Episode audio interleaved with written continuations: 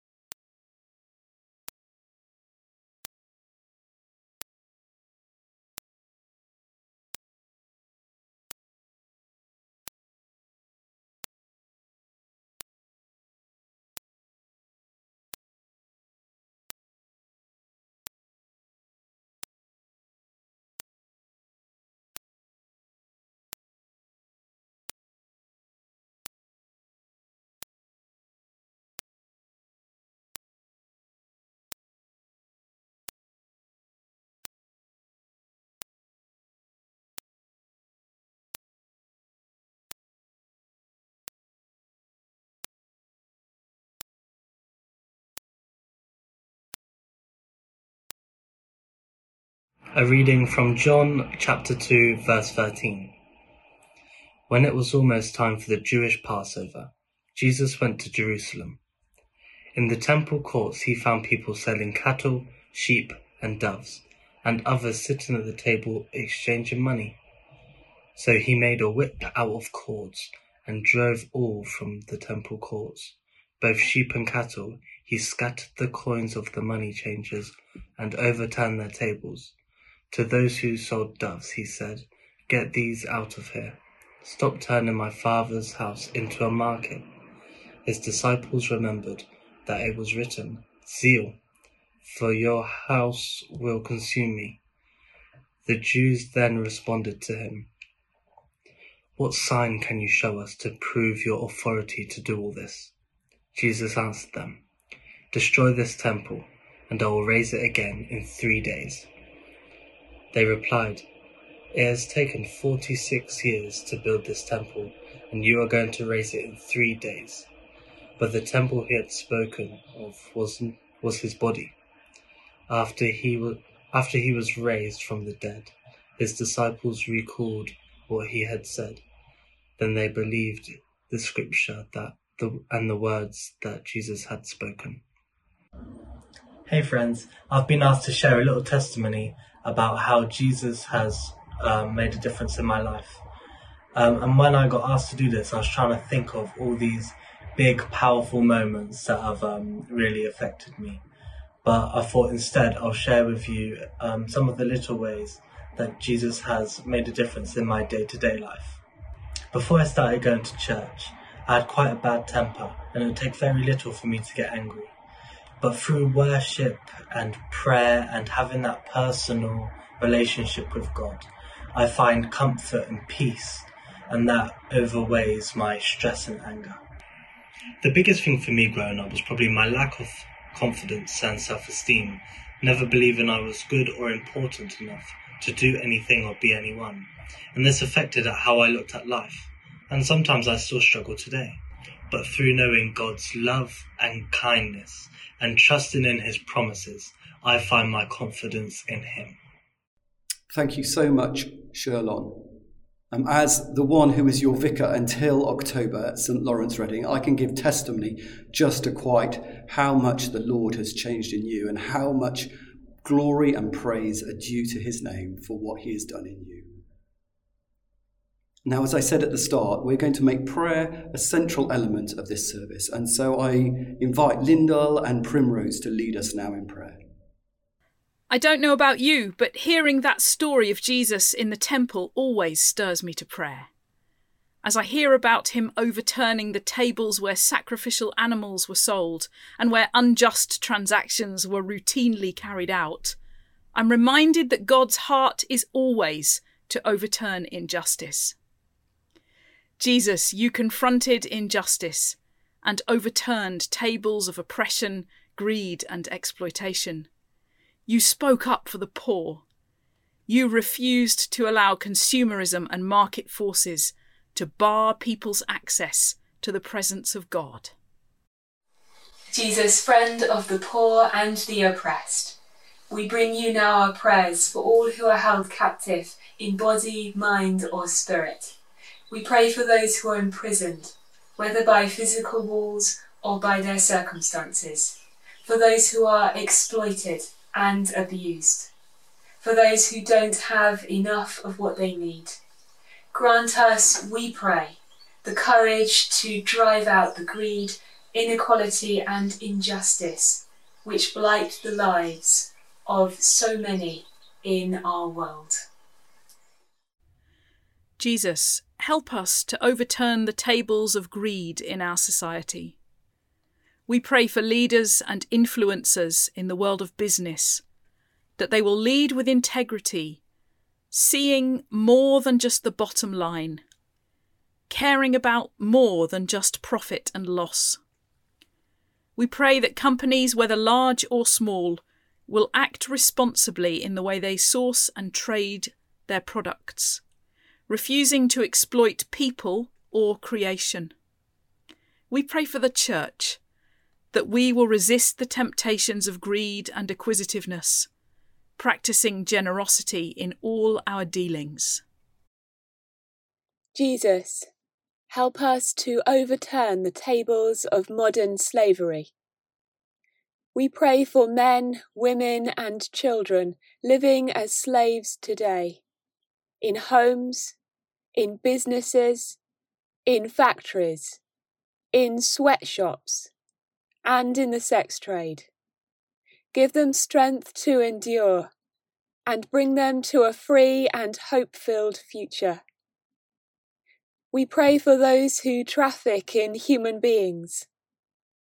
Unmask their deeds and lead them to a better way of life. Raise up, we pray, people who will work to unpick the seams of this evil trade, that it might be entirely dismantled. Jesus, help us to overturn the tables of exclusion in our society. We pray for those who feel left out, pushed out, locked out, for those who are unable to access what they need. We pray for comfort for those excluded from education or work, that solutions will be found which enable them to move forward. We pray for those excluded by reason of their race, background, or sexual orientation, that you will bring them at last to the safe pasture of loving community. We pray for the Church, that we will learn to build bridges instead of walls. Jesus Christ, as we overturn the tables of oppression, greed, and exploitation, give us vision for a different kind of world and courage to begin building it. The heavens are telling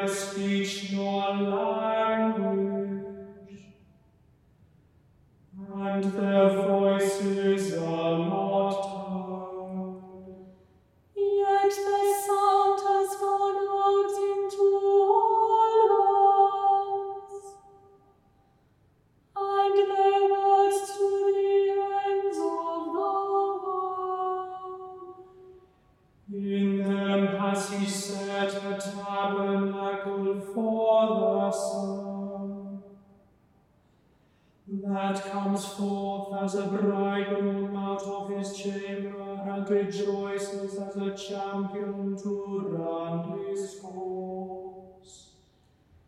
It calls forth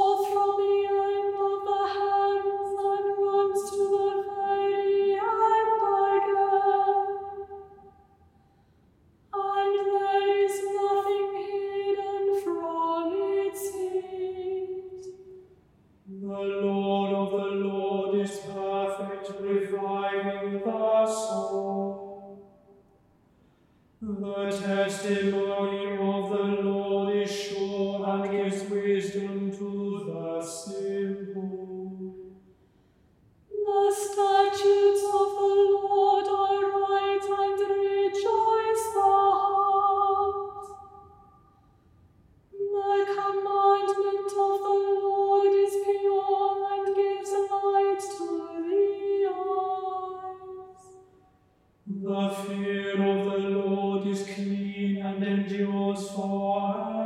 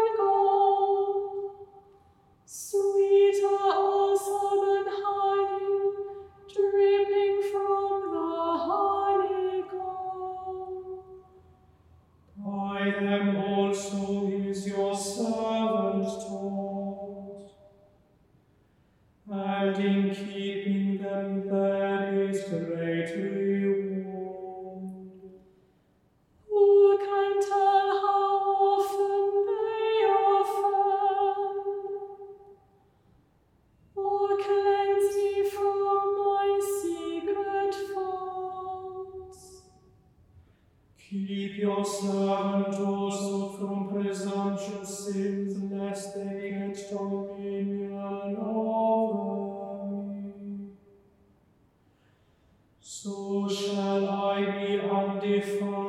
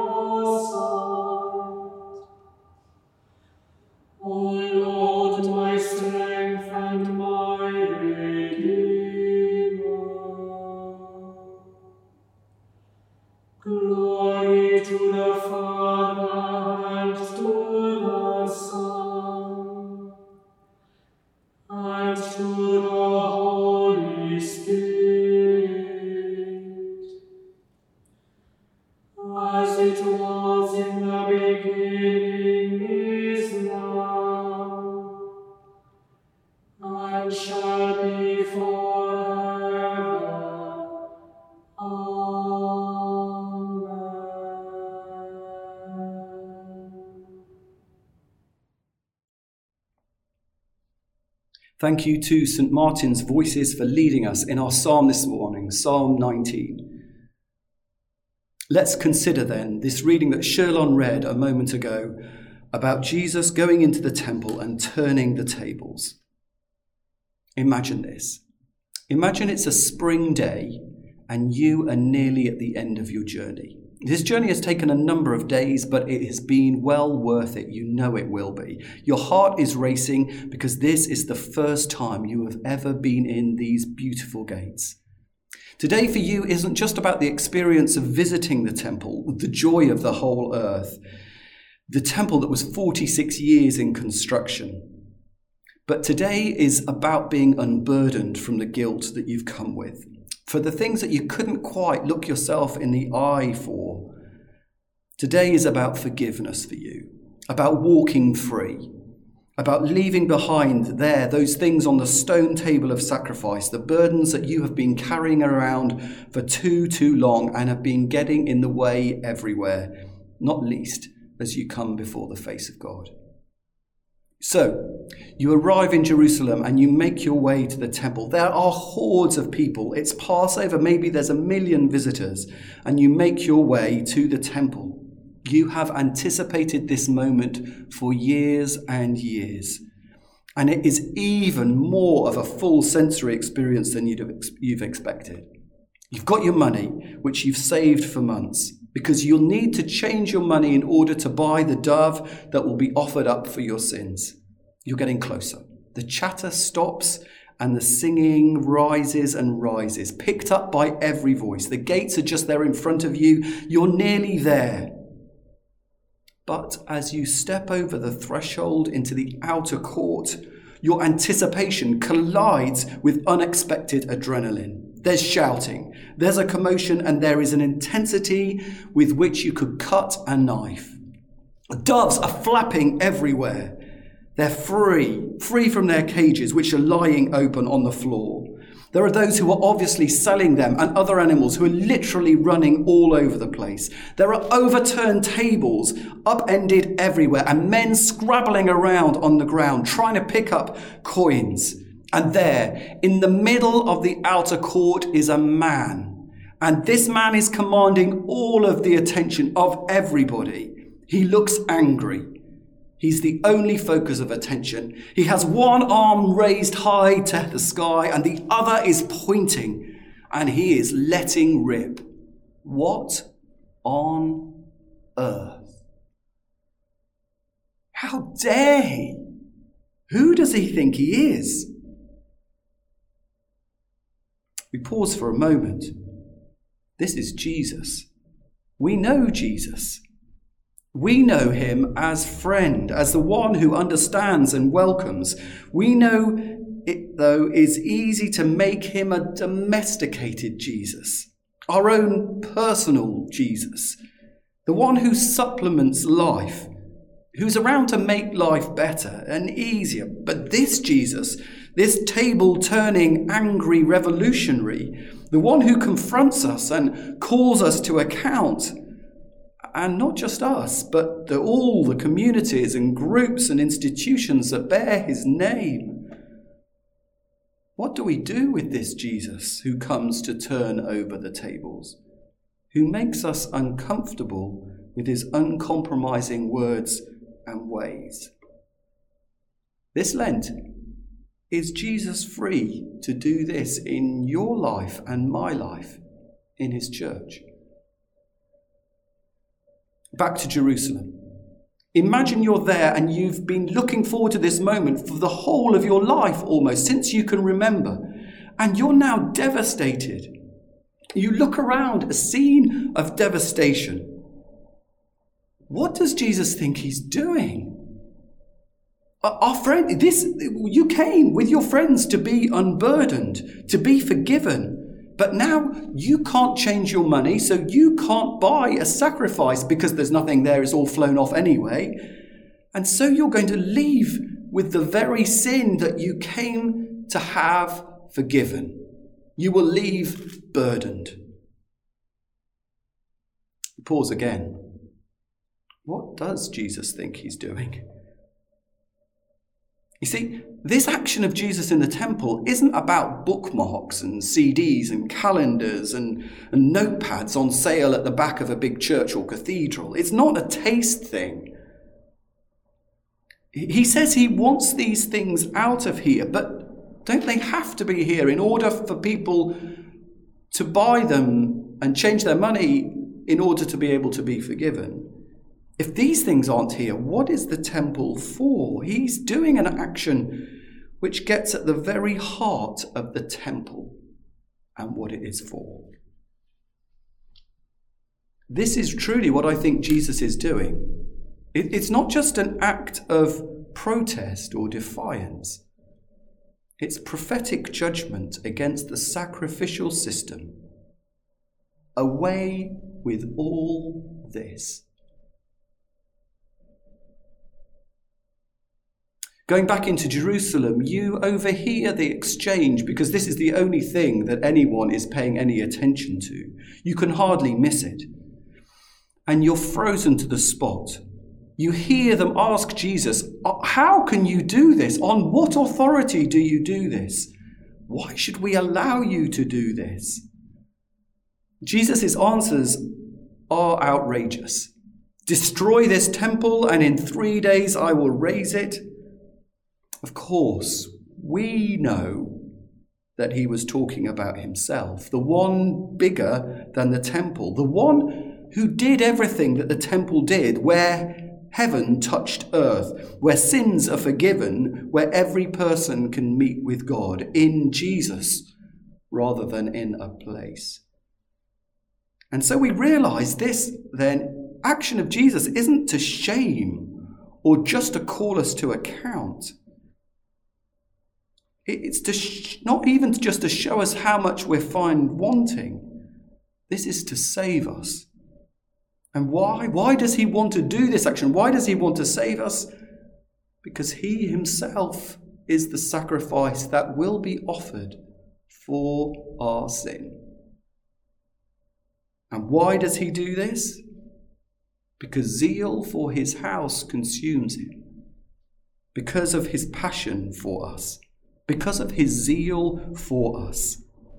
Because of the fervour of his love, which consumes him so much, he would not be without you or I, so he comes to us, to all of our constructions and offerings, and he turns them over, because only in him have we what we need forgiveness, peace, meaning, being right with God and others is only ever found in Jesus.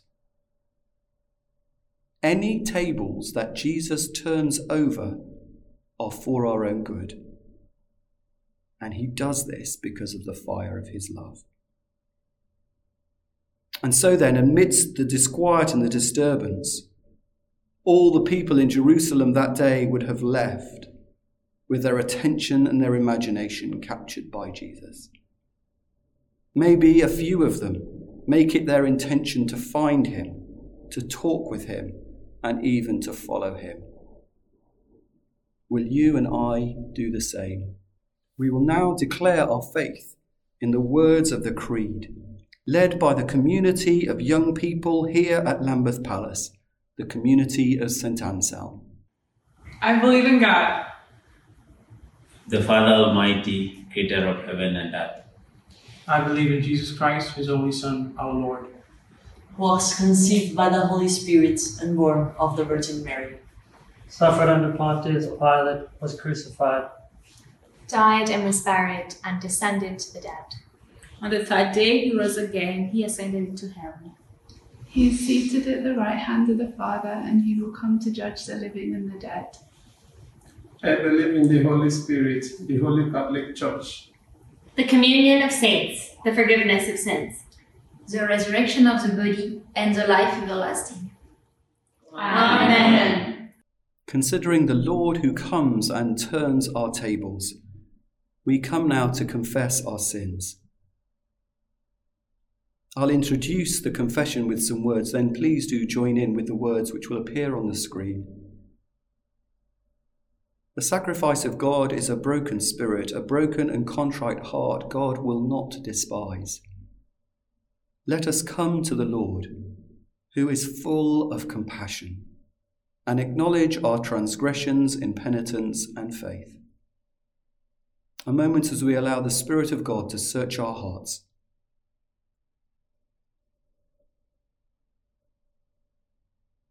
God of mercy, we acknowledge that we are all sinners. We turn from the wrong that we have thought and said and done, and are mindful of all that we have failed to do. For the sake of Jesus, who died for us, forgive us all that is past, and help us to live each day in the light of Christ our Lord. Amen. May Almighty God have mercy upon us, forgive us our sins, and bring us to everlasting life through Jesus Christ our Lord. Amen. In a moment, Lyndall and Primrose will lead us in a prayer response as we reflect on Jesus overturning our tables. That he does this as he is the one who brings healing and forgiveness. Before that, I'm delighted that the wonderful Lucy Grimble is going to lead us in a beautiful version of Nothing But the Blood of Jesus. This was recorded in a barn somewhere before lockdown.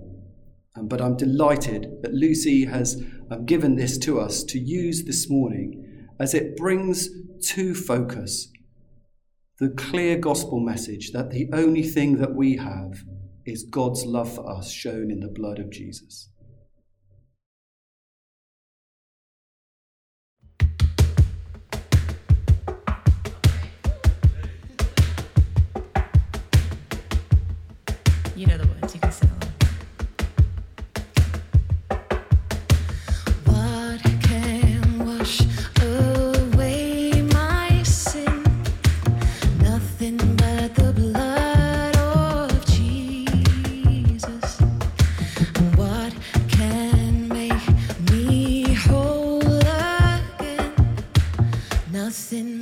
The blood of Jesus.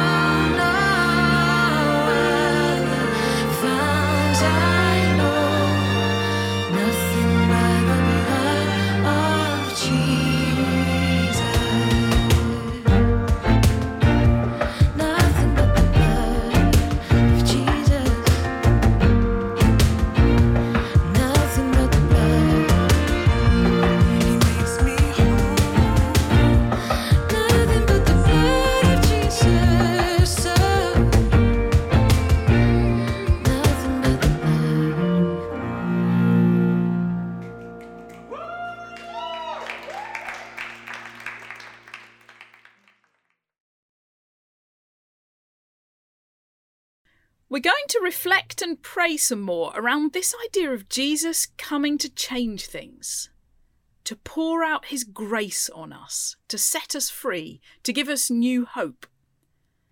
And I invite you to grab a pen and paper because we're going to have the opportunity to do some of our praying through drawing and writing if you'd like to.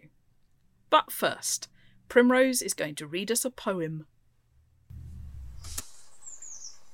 Cleansing the Temple by Malcolm Guite. Come to your temple here with liberation and overturn these tables of exchange. Restore in me my lost imagination.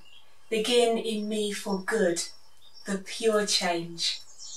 Come as you came, an infant with your mother, that innocence may cleanse and claim this ground. Come as you came, a boy who sought his father with questions asked and certain answers found. Come as you came this day, a man in anger. Unleash the lash that drives a pathway through. Face down for me the fear, the shame, the danger. Teach me again to whom my love is due. Break down in me the barricades of death and tear the veil in two with your last breath.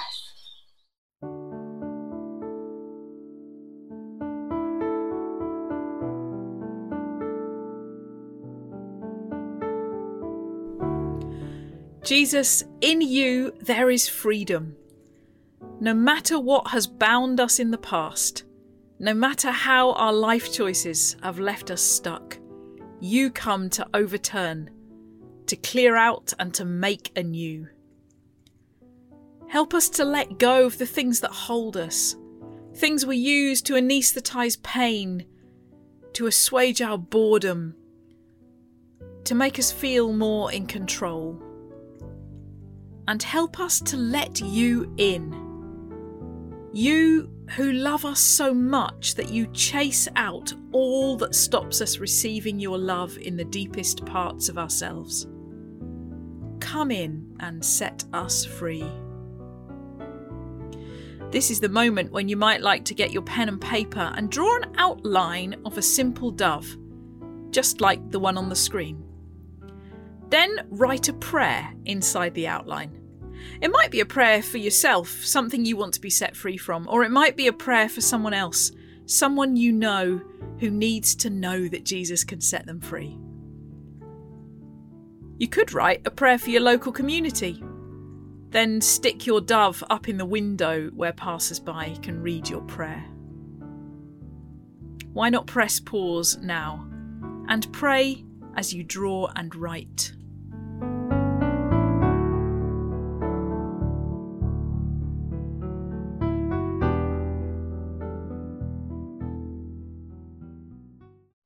Our prayers and praises into one, as our Saviour taught us, so we pray. Our Father, who art in heaven, hallowed be thy name. Thy kingdom come, thy will be done, on earth as it is in heaven.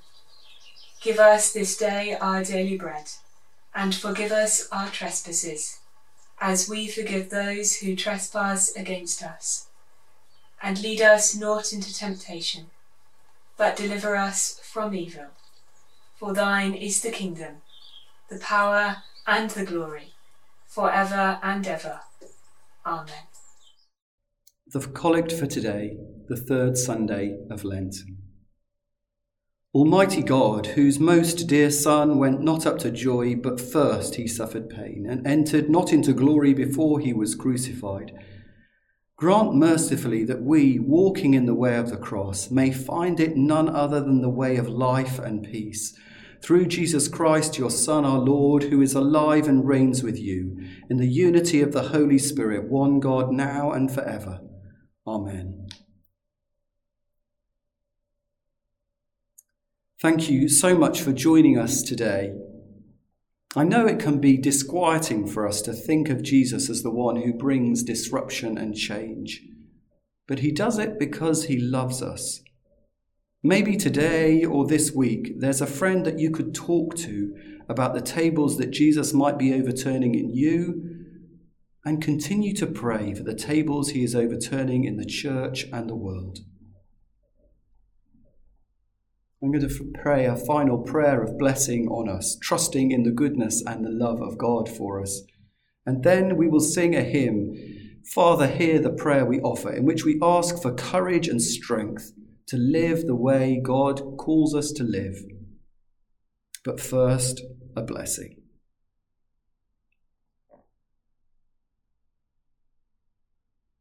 May Christ give you grace to grow in holiness, to deny yourselves, take up your cross, and follow him. And the blessing of God Almighty, the Father, the Son, and the Holy Spirit be with you and those you love and for whom you pray, this day and always. Amen.